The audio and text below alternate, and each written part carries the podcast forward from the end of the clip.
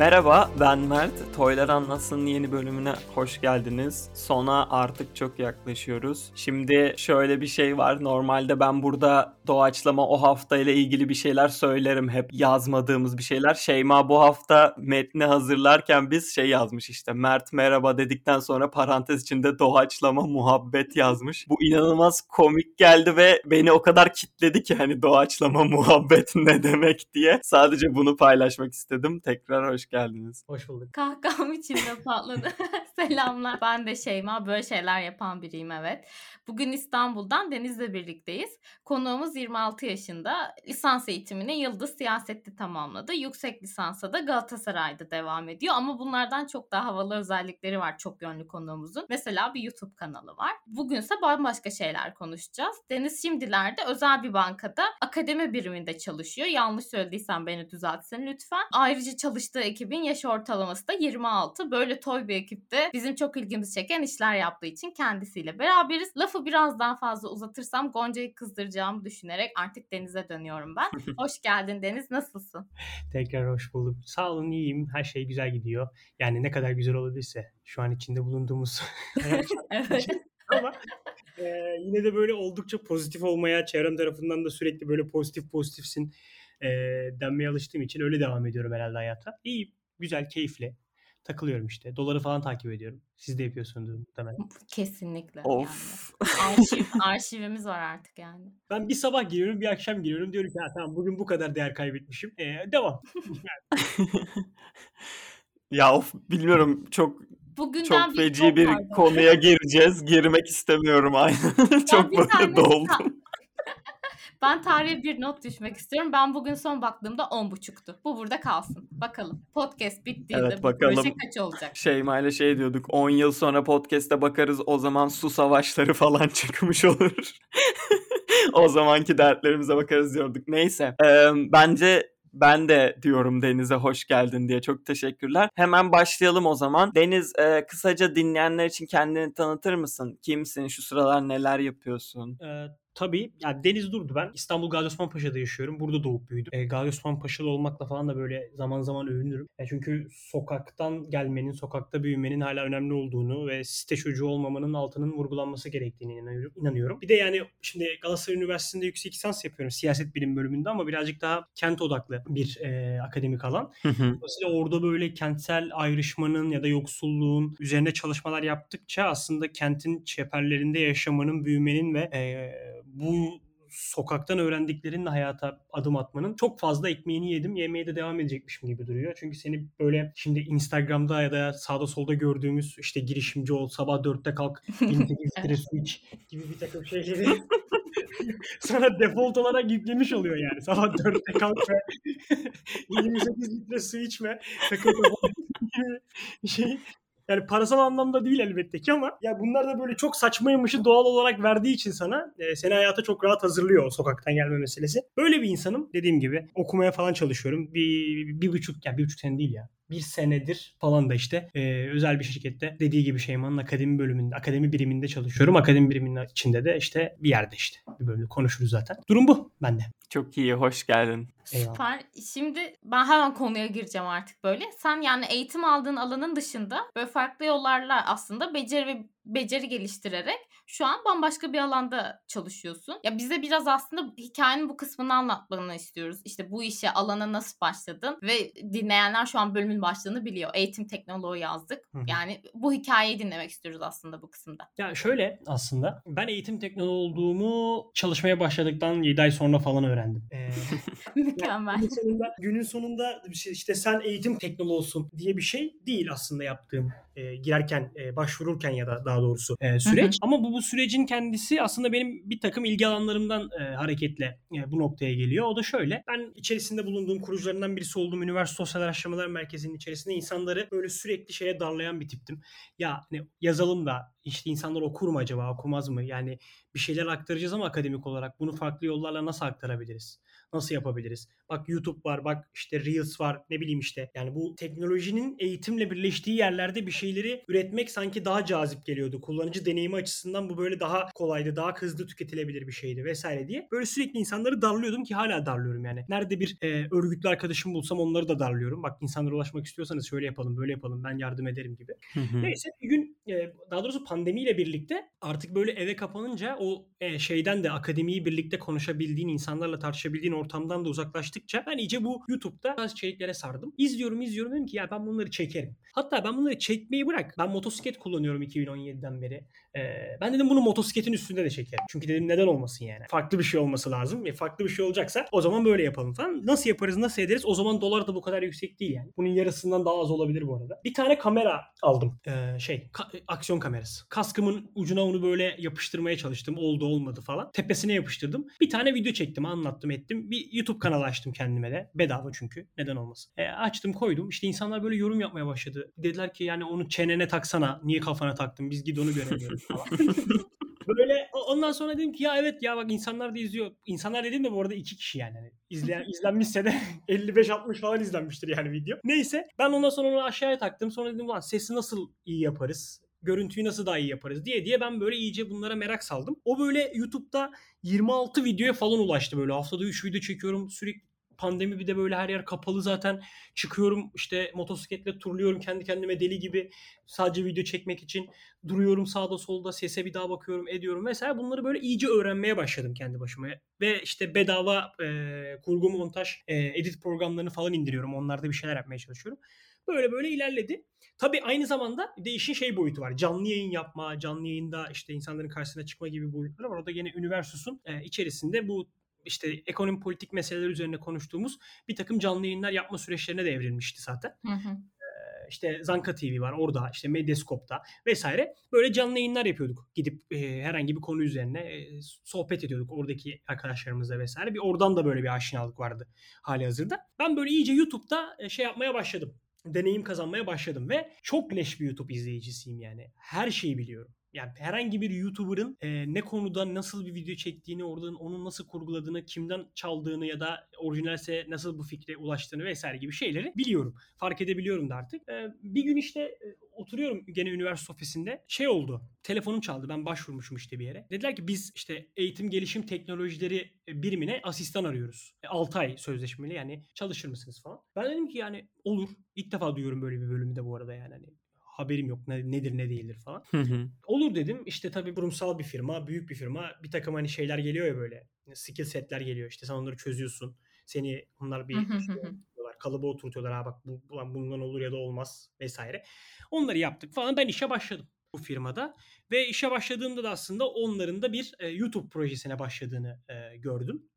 Ve bu YouTube projesinin içerisinde doğrudan aktif bir yol e, yer almaya başladım ve bu yol e, bugüne kadar geldi e, hala böyle inanılmaz derecede üretimin olduğu, işte haftada 3 video ürettiğimiz, çekiminden editlenmesine, e, ses montajından işte e, içeriğin yazılmasına kadar böyle bütün hepsiyle tam bir videographerlık diyebiliriz.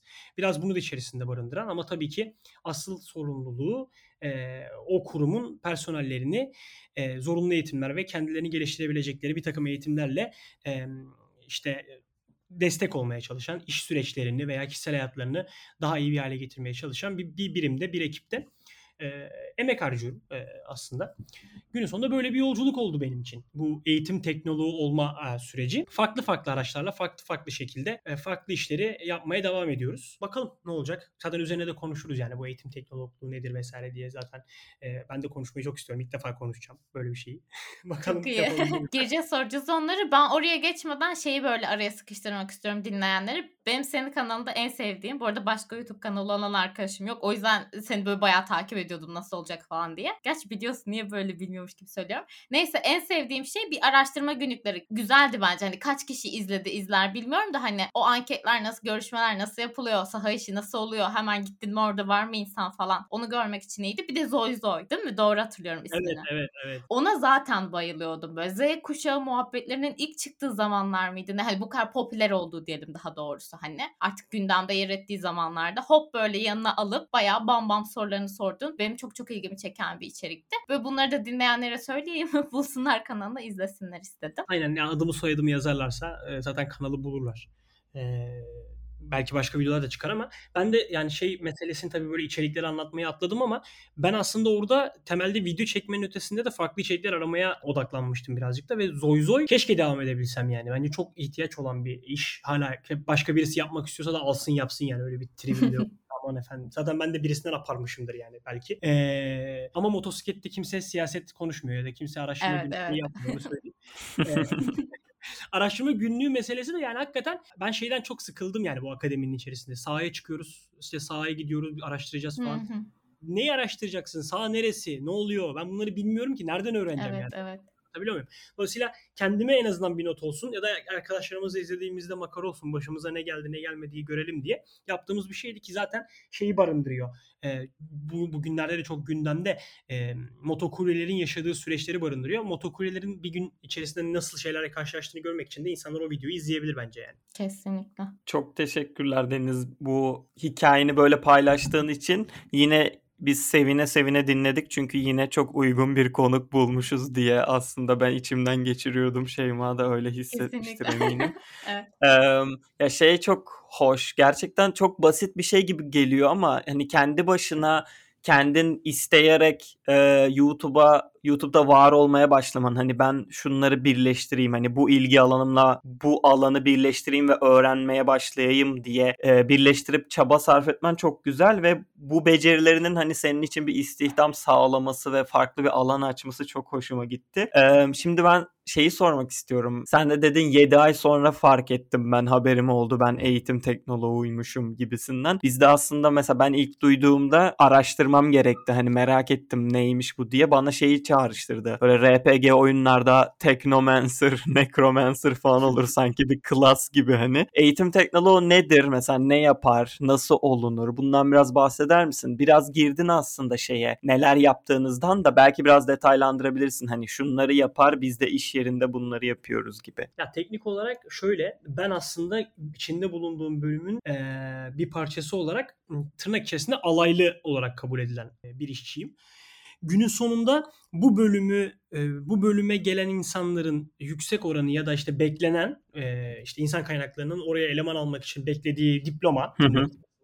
işte BÖTE denilen işte bilgisayar öğrenimi teknolojisi eğitim falan gibi bir bölüm var ya adını bile söyleyemiyorum ben yani ekip arkadaşlarım belki dinler bana kızabilirler yani kusura bakmasınlar. Çünkü zor ama gerçekten zor da bir bölüm. Çünkü onların aslında temelde öğrendikleri şey kurumlardaki işte insanların bu eğitimlerde temelde ne kadar deneyime ulaştıklarını, ne kadar süre geçirdiklerini, o kullanıcı deneyimini bir öğrenmeye çevirirken nasıl daha iyi yapabileceklerinin üretimini yapmak. Hı hı. Yani bu üretimin kendisini yaparak da aslında o insanların hangi bölümde çalışıyorlarsa iş süreçlerinde e, karşılaşacakları problemlere hazırlıklı olmalarını sağlamakla alakalı dijital içerik üretiyorlar. Ve bu dijital içerik üretmenin de farklı farklı yöntemleri var tabii ki yani. E, işte şeyden tutun da şu an yaptığımız podcast'ten tutun da e, video içeriklere, etkileşimli video içeriklere, videonun içerisinde bir takım quizlerin çıkmasından tutun, işte bir takım bölümlere ayrılmasına, bir takım farklı hikayeleştirmelerle farklı yerlere gitmesine ya da e, işte SCORM dedikleri bir e, etkileşimli eğitim paketinin e-eğitim paketlerinin içerisinde soruları cevapla işte or- oraya getir, buraya götür gibi bir takım şeylerin yapılmasına kadar bir üretim süreci var. Farklı farklı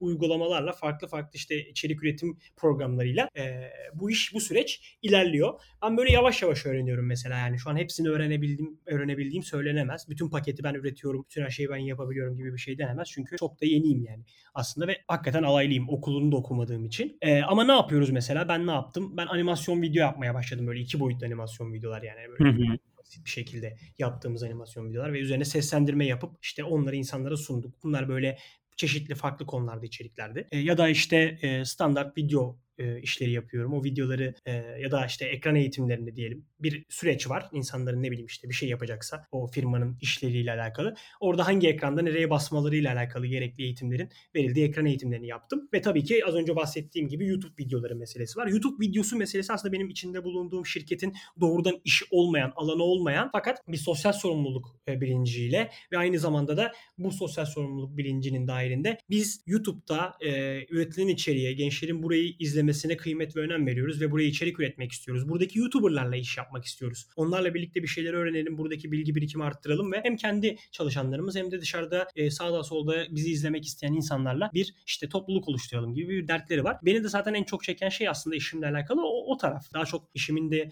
büyük bir bölümü YouTube videolarını hazırlamak ve ilerletmekle alakalı tabii ki. Orada daha e, iyi olduğumu söyleyebilirim. Diğerlerini de öğreniyorum. Ama dediğim gibi şey yani BÖTE mezun olman lazım. Sonra e, zaten o böyle basit kodlamalara ya da işte Adobe programlarına hakim olman lazım. Üretmen lazım. Çok iyi kullanıcı deneyimini e, biliyor olman, kullanıcı deneyiminin nasıl geliştirilebileceğini biliyor olman lazım. Tabii ki bu deneyimle esas. Hani sen deneyim kazandıkça ilerliyor. Hı hı. şüphesiz ki. Ee, ama basit olarak, temel olarak bu tarz şeyleri biliyor olmak lazım.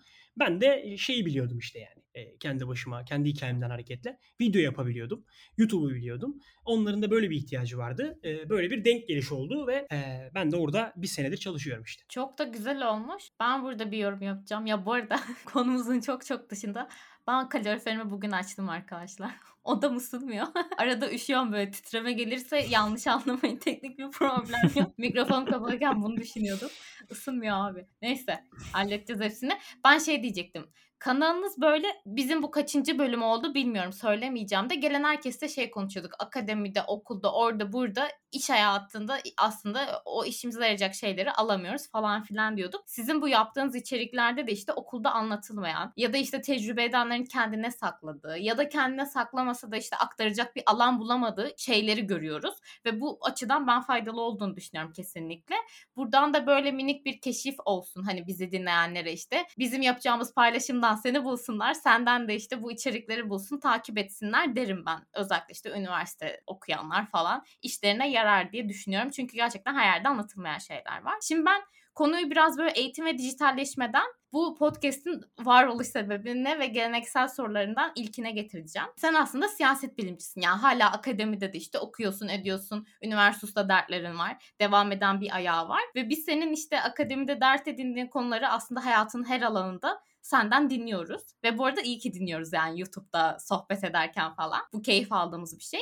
Yani standart dışı yöntemleri seviyorsun. Peki tüm bu işte sivil toplum, özel sektörde çalışıyorsun, işte akademide de varsın farklı farklı şekillerde. Tüm bu alanlarda genç olarak hiç ayrımcılığa uğradın mı? Ya da işte bu alanlarda sen gözlemlerden yola çıkarak söyleyebilirsin. Yani gençler nasıl ayrımcılıklara maruz kalıyor? Birazcık da böyle burayı deşelim istiyoruz. Ya şimdi her şeyden önce şöyle bir ayrımcılığın olduğunu düşünüyorum. Yani bunu ayrımcılık olarak tanımlanması çok alışıldık bir şey mi emin değilim ama bir kere bir işin, bir iş sürecinin akademi, işte kurumsal hayat yani ya da ne bileyim sivil toplum alanı gibi süreçlerin deneyime esas ve bu deneyiminde yaşla bağlantılı olması meselesine ben oldum olası çok gıcığım yani açıkçası. Hı hı.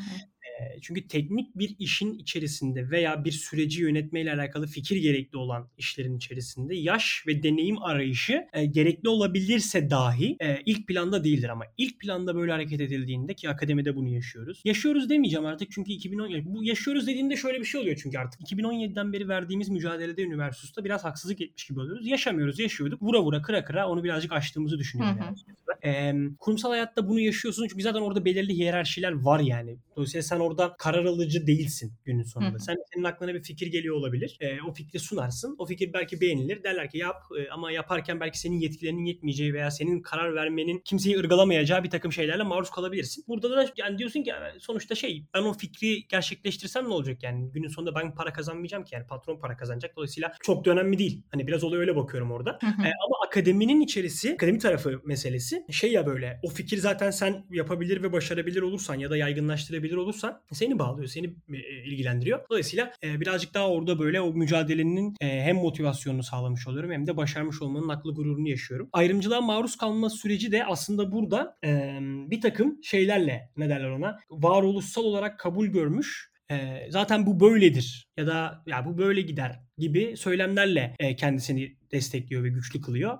Dolayısıyla hani e, ben böyle bunlarla karşı karşıya kaldığımda bunu ayrımcılık olarak değil de mücadele edilebilecek ve yok edilmesi gereken bir takım şeyler olarak görüyorum. Karşılaşıyor muyum sorusu evet buradan söylediğim gibi elbette ki karşılaşıyoruz yani. Gayet normal. Sivil toplum alanı meselesinin içerisine geldiğimizde de yani nasıl derler? Sivil toplumun kendisine zaten sen hani beni biliyorsun. Sivil toplum sivil toplum e, culuk camiasının diyeyim kendisine böyle şey olarak baktığım için oldukça eleştirel baktığım için zaten öyle ortamlarda böyle ortamın delisi gibi falan karşılanıyorum. Ve zaten bu başlı başına bir ayrımcılık oluyor yani hani ya bu adam da ne diyor falan gibi ya da böyle işleri iyice sarpa sarmaya sarpa sardıran kişiymiş gibi falan oluyorum. Dolayısıyla hani böyle şey yapmıyorum. E, umursamıyorum ben kendi adıma bu tarz ayrımcılık meselesini. İnsanların da bunu umursamaması gerektiğini falan söylemiyorum yani bu yanlış anlaşılmasın.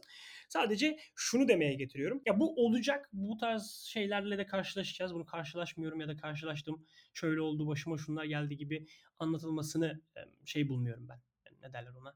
Hmm, işe yarar bulmuyorum. Bence doğru tanım bu. İşe yarar bulmuyorum. E bunu alırız kullanırız ve deriz ki ha, ayrımcılığa mı maruz kaldım ben? O zaman şimdi bak ben sana öyle bir şey yapacağım ki sen bir daha bu ayrımcılığı hiç kimseye yapamayacaksın e, gibi bir noktadan ilerliyor. ben de bu yani ayrımcılığa maruz kaldığım bu sorusunun cevabı. Şu ana kadar da yaptığımı düşünüyorum yani bu tarz şeyleri. Böyle. Çok iyi. Yani ben bu cevaptan çok memnun ve tatminim. İyi çağırdık seni diyorum. Ve evet ya şeye katılıyorum. Sivil toplumda yani farklı bir dil her sektörde öyledir de belki bilmiyorum. Artık sektörde demiş oldum. Bazen onu hissediyorsun evet yani farklı bir dil var ve o dili konuşmuyorsan ne bileyim ya öğren de gel gibi.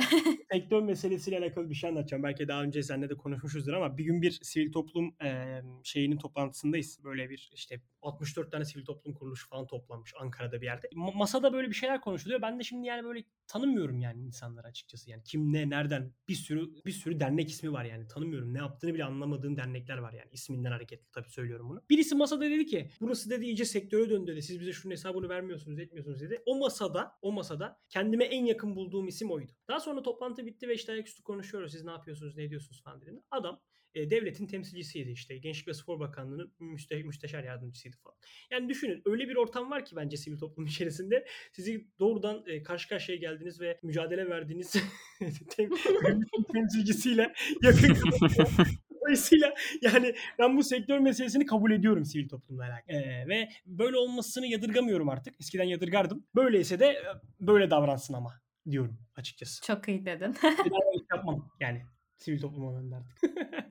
Deniz ben de ya kendini çok iyi ifade ettin. Hani Şeyma'nın yorumlarına katılıyorum ben de buna tekrar bir yorum yaparak konuyu sektörde e, döndürmek istemiyorum. O yüzden sıradaki soruya geçeceğim. Ya şunu tartışalım istedik. Özellikle senin yaptığın işi de görünce biz bu soruyu başka bir konuğumuza daha sormayı istemiştik. Fakat soramamıştık.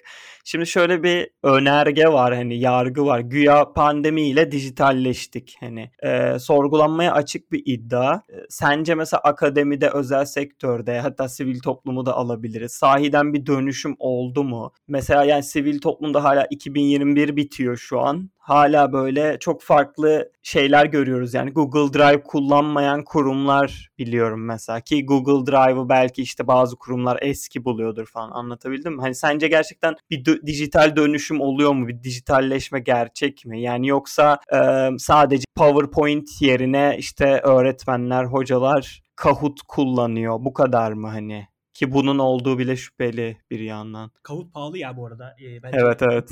Ya, eskiden değildi. es, eskiden ücretsizdi. Biz de şok olduk sonra. Ya şöyle ben dijitalleşildiğine e, inanıyorum diyemem çünkü verilere karşılık e, konuşmak zorundayım. Dijitalleşiyor. yani doğrudan cevabım bu. Hatta ciddi oranlarda dijitalleşme var yani. Hı hı. Benim kendi içerisinde bulunduğum kurumun eğitimlerinin %92'si falan dijital den ilerliyor artık. Çünkü aynı zamanda sınıf eğitimi de yapan bir kurum, bir akademi burası. Öyle hesap edin. Ama o sınıf eğitimleri de artık dijitale geçiyor. E, tabii buna ne kadar dijital diyebilirsiniz onu bilmiyorum. Nedeni peki kaynakların iyi kullanılması mı? Yani daha uygun ve pratik olması mı mesela dijitalleşmelerin yani, sebebi? İki tane nedeni var bence. Bir tanesi zaten gündelik hayatımızın bir alışkanlığı olması dijital kullanma sürecinin.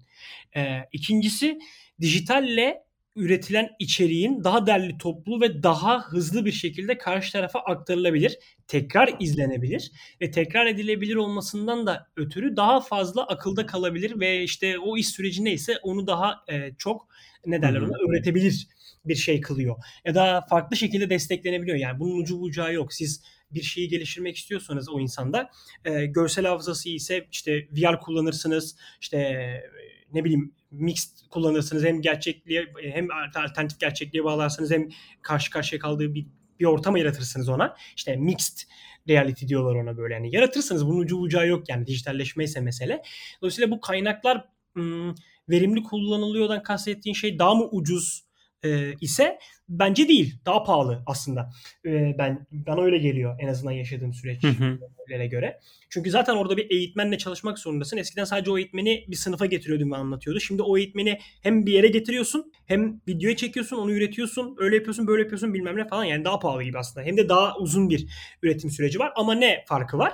Sınıfa geliyordu ve bir kere yapıyordu. Sonra onu bir daha getirmen gerekiyordu. Şimdi artık bir daha getirmene gerek yok yani. Bir kere geliyor e, günün sonunda. E, yani bu böyle maliyetler böyle artık günün sonunda bakıp tekrardan böyle karşılaştırılması gereken bir şeymiş gibi geliyor. Onu bilmiyorum açıkçası. E, fakat e, dijitalleşmenin var olduğu meselesi verilerle sabit yani. Hani o kadar şey ki e, nasıl derler ona kullanışlı ki bu dijital içerik e, süreci ve nasıl derler o kadar mikro learning haline getirilebilir şeyler olduğunu fark ettik ki aslında biz. Ben kendi fikrim akademinin de yani akademideki standart işte profesör geldi ve bir şeyleri anlattı ve bu adam 15 senedir aynı dersi anlatıyor. Öyle bir ders anlatır ki işte hep aynı şeyi anlatıyor ama öyle çok iyi anlatır falan gibi bir sürecinde çok da kalacağına inanmıyorum. Yani akademisyen stereotipinin de ben değişeceğine hatta o yüzden böyle işte kapitalizmin kurumlarının buna daha önceden zaten geçiş yaptığını ve buna hazır olduğunu. Dolayısıyla zaten kapitalizmin bir diğer kurum olan üniversitelerinde yavaş yavaş buna dönüşeceğini falan böyle büyük büyük konuşayım yani. Hani e, dijitalleşme mevzusu, dijitalleşme mevzusuyla alakalı buraya evrileceğini düşünüyorum. E, birazcık da böyle artık yani görülüyor da. Eee üzgünüm yani yaşlı akademisyen hocalar veya işte ben akademisyen olacağım, gideceğim odamda kitap yazacağım, makale yazacağım ve insanlara ders anlatacağım falan diyen arkadaşlarımız da varsa bunu dinleyen valla zor olursunuz arkadaşlar yani öyle işler kalmadı. YouTube videosu falan çekmeniz lazım ya da e-learning falan üretmeniz lazım belki akademisyen olarak. Ancak o zaman insanlara ulaşabilirsiniz gibi geliyor. Ya da podcast falan üretin yani bari en azından. Çok zor bir şey değil. ben burada evet şeyi de soracaktım. Mesela şimdi ben de çalıştığım yerde sahada eğitimlere falan başladık ve biz böyle asla şey yapmıyoruz. Öyle bir kişi anlatacak, diğerleri dinleyecek ne diyorsak doğrudur gibi öyle bir didaktik, akademik bir anlatım yok. Gayet pratikli işte katılımcı falan filan bir ortam var. Ama yine de şey fark ediyoruz. Pandemiden sonra bu odaklanma, dikkat süresi falan da inanılmaz düşmüş. Hani ho- hocaları dinleyecek kimse de kalmadı bence. Öyle bir şey de kalmadı artık. Zihin yapımız da kalmadı hani. Bu yüzden buna çok katılıyorum. Yani gideyim odamda yapayım da yıllarca anlatayım da gibi bir şey yok. Daha katılımcı. Belki işte dijitalleşmenin sayesinde olacak bu. Daha katılımcı işte bir parçası olabildiğin ne bileyim etkileşime girebildiğin de şeyler olacak. Ve belki süresi de kısalacak falan filan. Yani bu açıdan benim de hoşuma giden bir şey aslında bu dönüşümün kendisi yani. İşte eskiden benim de böyle minik minik hayallerim vardı.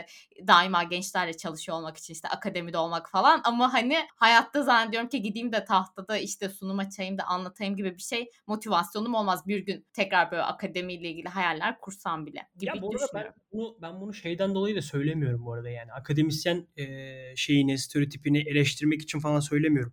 Yani bu dönüşümün kendisini yakalamayla alakalı bir öneride bulunuyorum sadece. Yani bu dijitalleşme süreci pandemi olsa da olmasa da zaten büyük büyük kurumların hedefinde olan bir şeydi yani.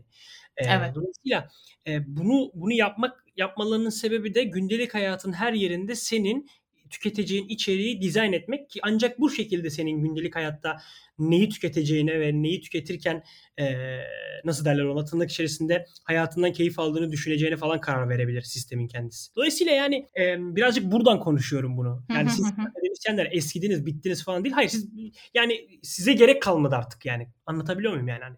Dolayısıyla sizi değiştirecek e, mecbursunuz. Size değişin bari de en azından bildiğiniz ve doğru doğru anlatmak istediğiniz, anlatmak en azından dava edindiğiniz şeyleri anlatabilecek yeni araçlarda bir köşe kapın noktasından söylüyorum. Sağda solda arkadaşlarımla buluştuğumda meseleyi de buradan kurgulamaya çalışıyorum zaten. Durum bu açıkçası. Evet evet haklısın. Ben de mesela örneği oradan verdim ama aynısı işte dediğin gibi sivil toplumda verilen eğitimlerde de veya işte dil öğreniminde de çok görüyoruz ya. Yani evet çok yerde geçerli gibi. Bir bir şey mi diyecektin? Bir şey diyeyim ya. şey nefes aldım o beni kurtardı.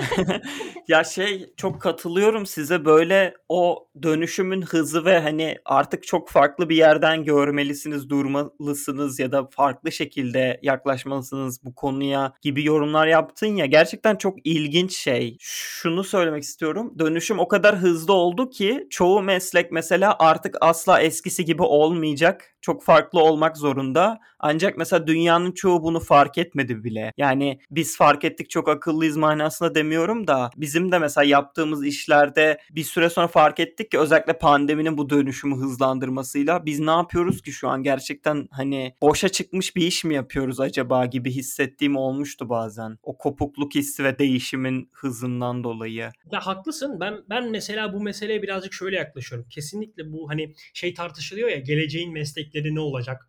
İşte geçmişin hangi meslekleri yok olacak gibi tartışmalar yaşanıyor ya. Ben burada birazcık şey tarafındayım. Yani günün sonunda en maliyetli şey içinde bulunduğumuz kapitalist sistemde en maliyetli şey işçi maliyeti.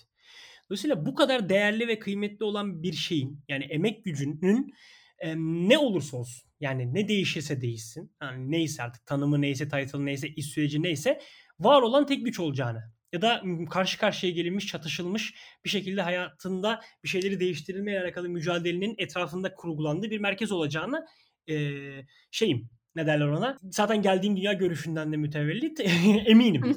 Yani düşünüyorum dememeyi seçtiğim için böyle dolandım açıkçası. Şimdi dolayısıyla aslında temel mesele işçinin o süreci nasıl daha verimli hale getirerek birim zamanda ne kadar çok artı değer üreteceğini yeniden formatlamak. Bunu hangi araçla yapacaksa, nasıl yapacaksa onun için en iyisini yani onun için en iyisinden kastettiğim şey de hem e, üretim e, şeyini, verimliliğini arttırmak için hem de hayatını yaşarken delirmesini engellemek için, sağ sola saldırmasını engellemek için o hegemonik çerçeveyi kurmakla alakalı bir sürecin içerisinden geçiyoruz. Yani Instagram'ından tut da işe gittiğinde e, oturduğun masanın e, açık ofis olmasından veya kapalı ofis olmasına kadar nasıl karar veriliyorsa yani şey kurumsal mimariden de bahsediyoruz vesaire vesaire. Ama günün sonunda e, bu dijitalleşme meselesi bazen insanlara şey rahatlığı da getirdiğini ben şahit oluyorum. Ben artık remote çalışacağım. Ayvalık'taki yazlıma taşınacağım ve dünyanın en büyük şirketine oradan içerik üreteceğim. O kadar rahatım ki falan. Ama rahat mısın bilmiyorum yani hani. Ne bileyim hani sonuçta yine çalışacaksın ve muhtemelen artık 9-18 çalışmayacaksın. Servise gidiyorum ben hadi bay bay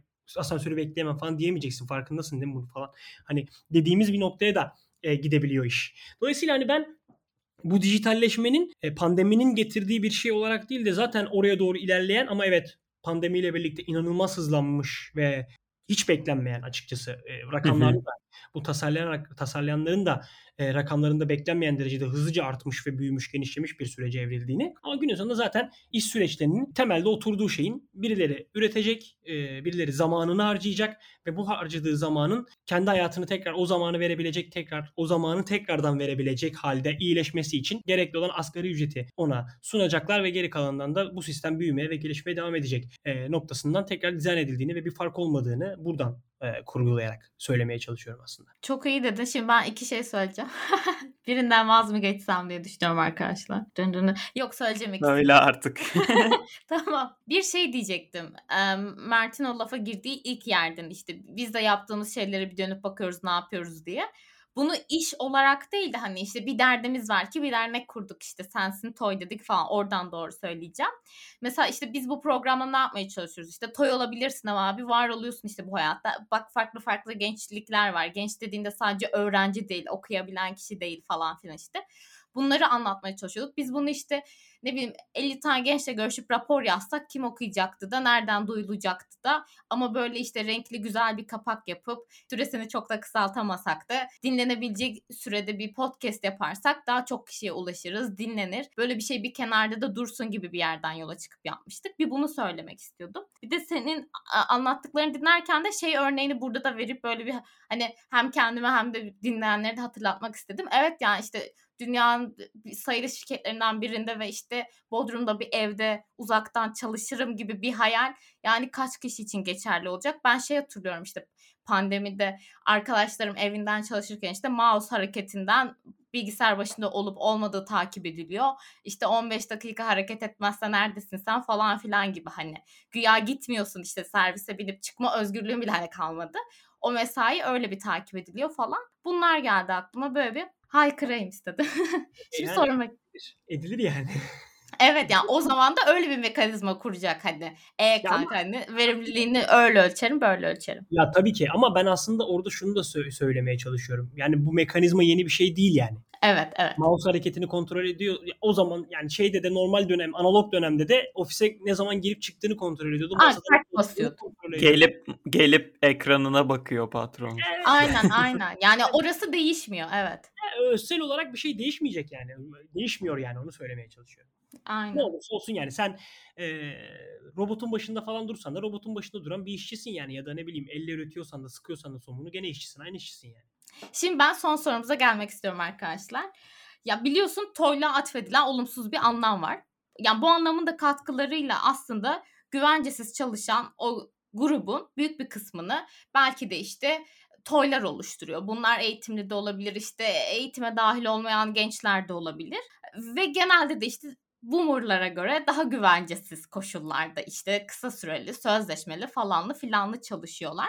Bu dijital dönüşümle beraber ya da başka başka bir şeylerle beraber ya bu değişecek mi hani? Böyle ne bileyim işte boomerlar ayak uyduramıyordur, şudur böyledir diyoruz ya. Ya hep bu kadar güvencesiz kalacak bu toylar? Bunu sormak istiyorum. Sana böyle fikrini almak istiyorum. Bu böyle aslında biraz da provoke etmek için soracağımız bir soru yani. Anladım. Yani tabii şey bunu böyle cevap, cevaplamaya kalkıştığımızda bayağı konuşuruz ya ben böyle çok Evet evet evet. Ama deneyimim iki taraflı deneyimimden kısaca bahsedeyim.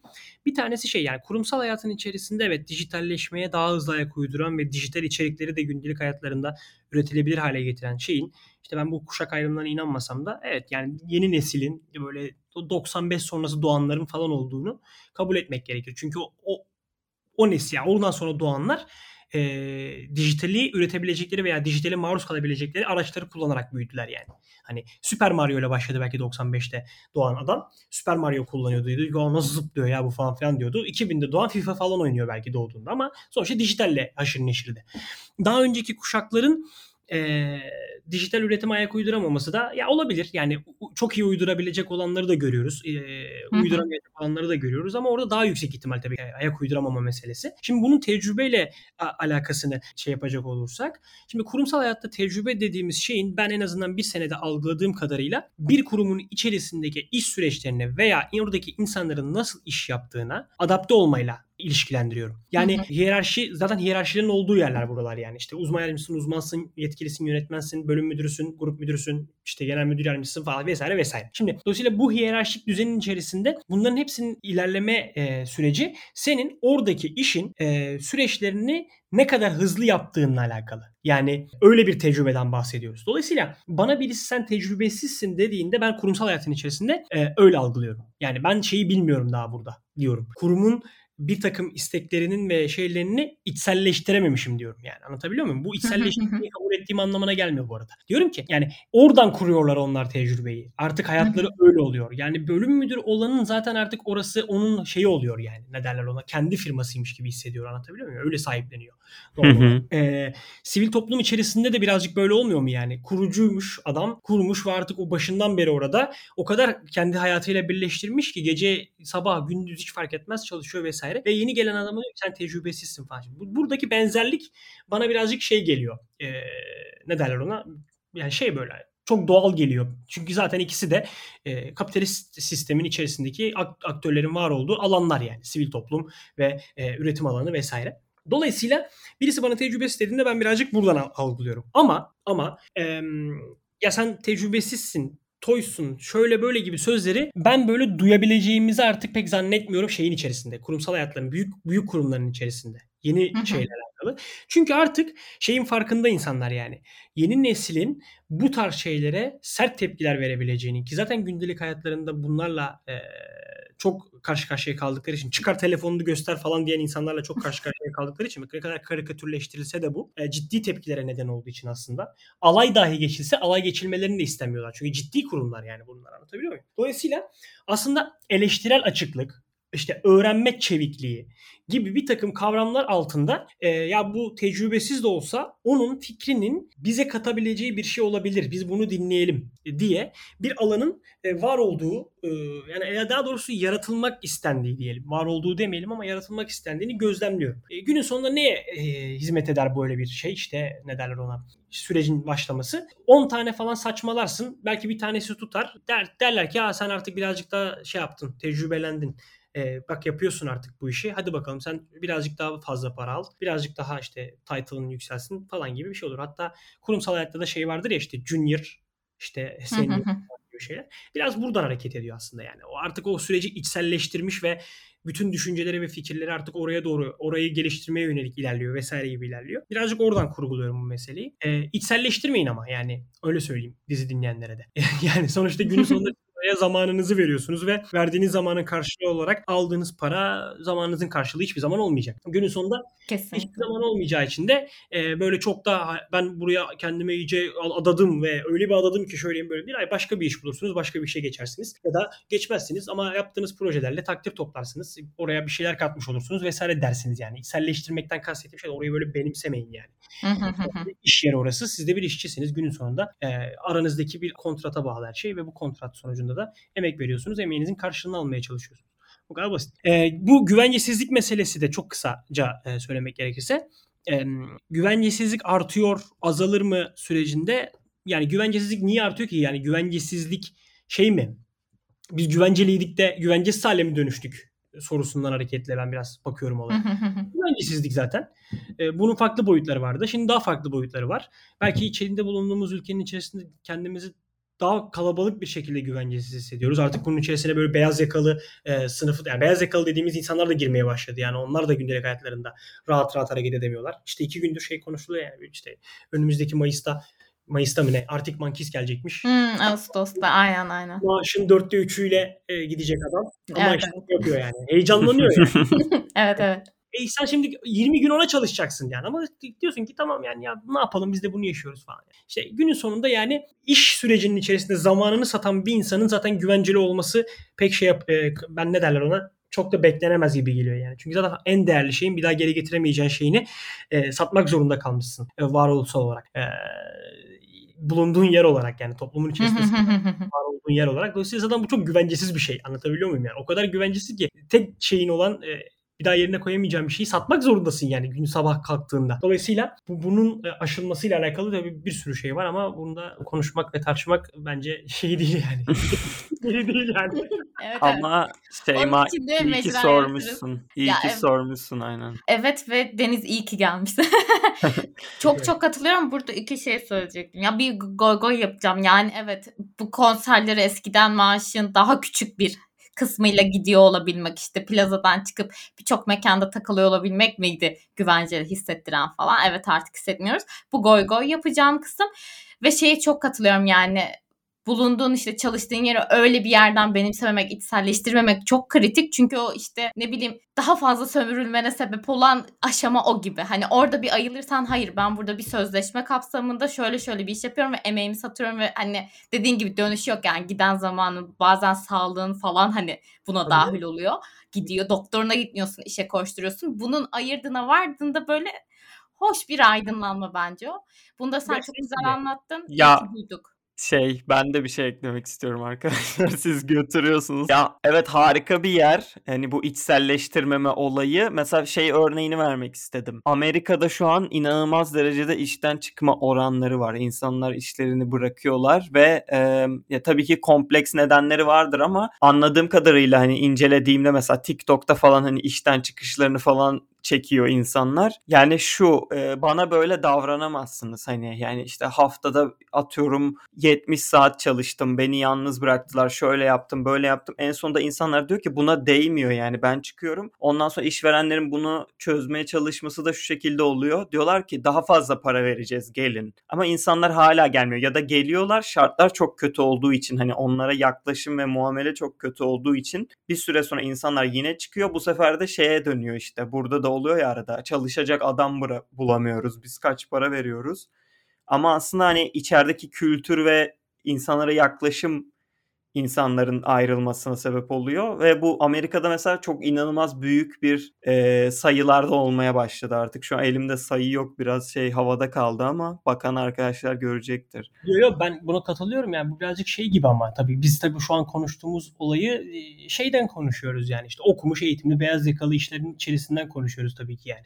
Ve böyle şeylerin yaşanması da e, bana biraz doğal geliyor dünyanın herhangi bir yerinde ki zaten karşı tarafa baktığımızda işte yani Birleşmiş Milletler'in e, belirlediği stratejiye baktığımızda, şey Dünya Ekonomik Forumu'nun belirlediği stratejiye baktığımızda sürdürülebilirlik kavramı üzerinden e, ilerlediğini, sivil toplum alanında da birçok e, şey e, dernek vesaire buradan ilerliyor.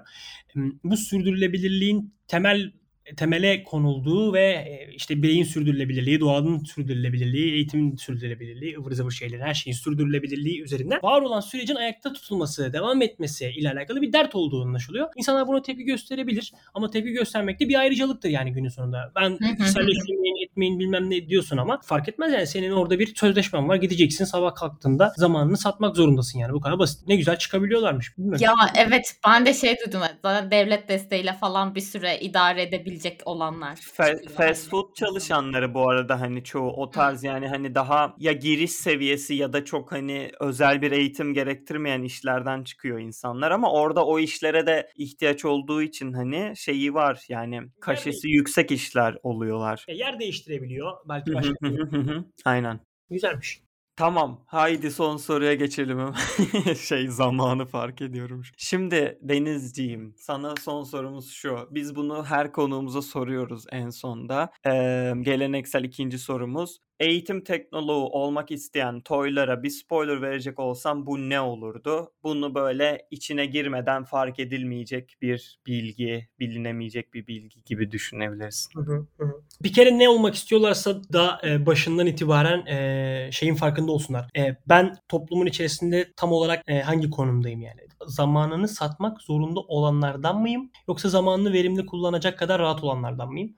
Dolayısıyla bunun bilincine vardıktan sonra aslında hem eğitim teknoloji olacaklarsa öğrendikleri şeyin daha kolay bir şekilde nasıl öğrenebileceğini ve aslında elimizden çok uzun süreler düşürmediğimiz muhtemelen hepimizin ekran süresi 6 saat ya da 7 saat falandır yani. 9 saat çalışmıyorsak onu dışarıda bırakıyorum. Cep telefonu süresinden bahsediyorum. Dolayısıyla 6-7 saat kullandığım bir şeyin içerisine aktarabileceğim bir metotla nasıl yapabilirim diye sadece düşünmeye başlamaları ve fikir geliştirmeleri. Ee, iki, e, bunun için teknik olarak neleri öğrensem çıtırdan iyi olur e, gibi bir şeylere bakmaları ve e, herhangi bir mesleğin e, akademik bir eğitimle doğrudan bağlantılı bir şekilde işte var olup ilerleyebileceğine inanmamalarını tavsiye ediyorum. Gayet basit yani. Çok netti. Çok evet evet gayet netti. Ve bizi bahsettiğin gruplardan ikincisi muhtemelen hiçbir zaman dinlemedi bile.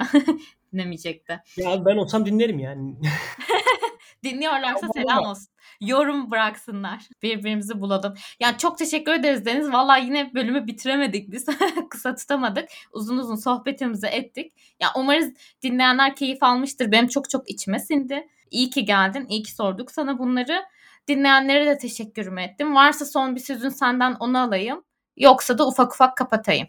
Ya ben çok teşekkür ederim davet ettiğiniz için. Ben de e, ilk defa böyle bir konu üzerine konuşabilme ve aslında e, yeni girdiğim bir alanın içerisinde e, eskiden kalmış, eskiden kalan ve eskiden benimle birlikte gelen şeyleri, bilgilerimi birleştirebilmeyi denedim. Umarım e, böyle şey de yapmamışımdır, insanları da boğmamışımdır veya çok ukala kaçmamıştır söylediklerim. Teşekkür ederim. Ağzına sağlık, çok güzeldi. Ağzına sağlık. Bence de çok güzeldi. Bizi dinlemeyi, beğendiyseniz böyle eşinize, dostunuza tavsiye etmeyi ve takip etmeyi unutmayın diyeyim ben de o zaman. Hoşça kal Mert, hoşça kal Deniz. Görüşmek üzere.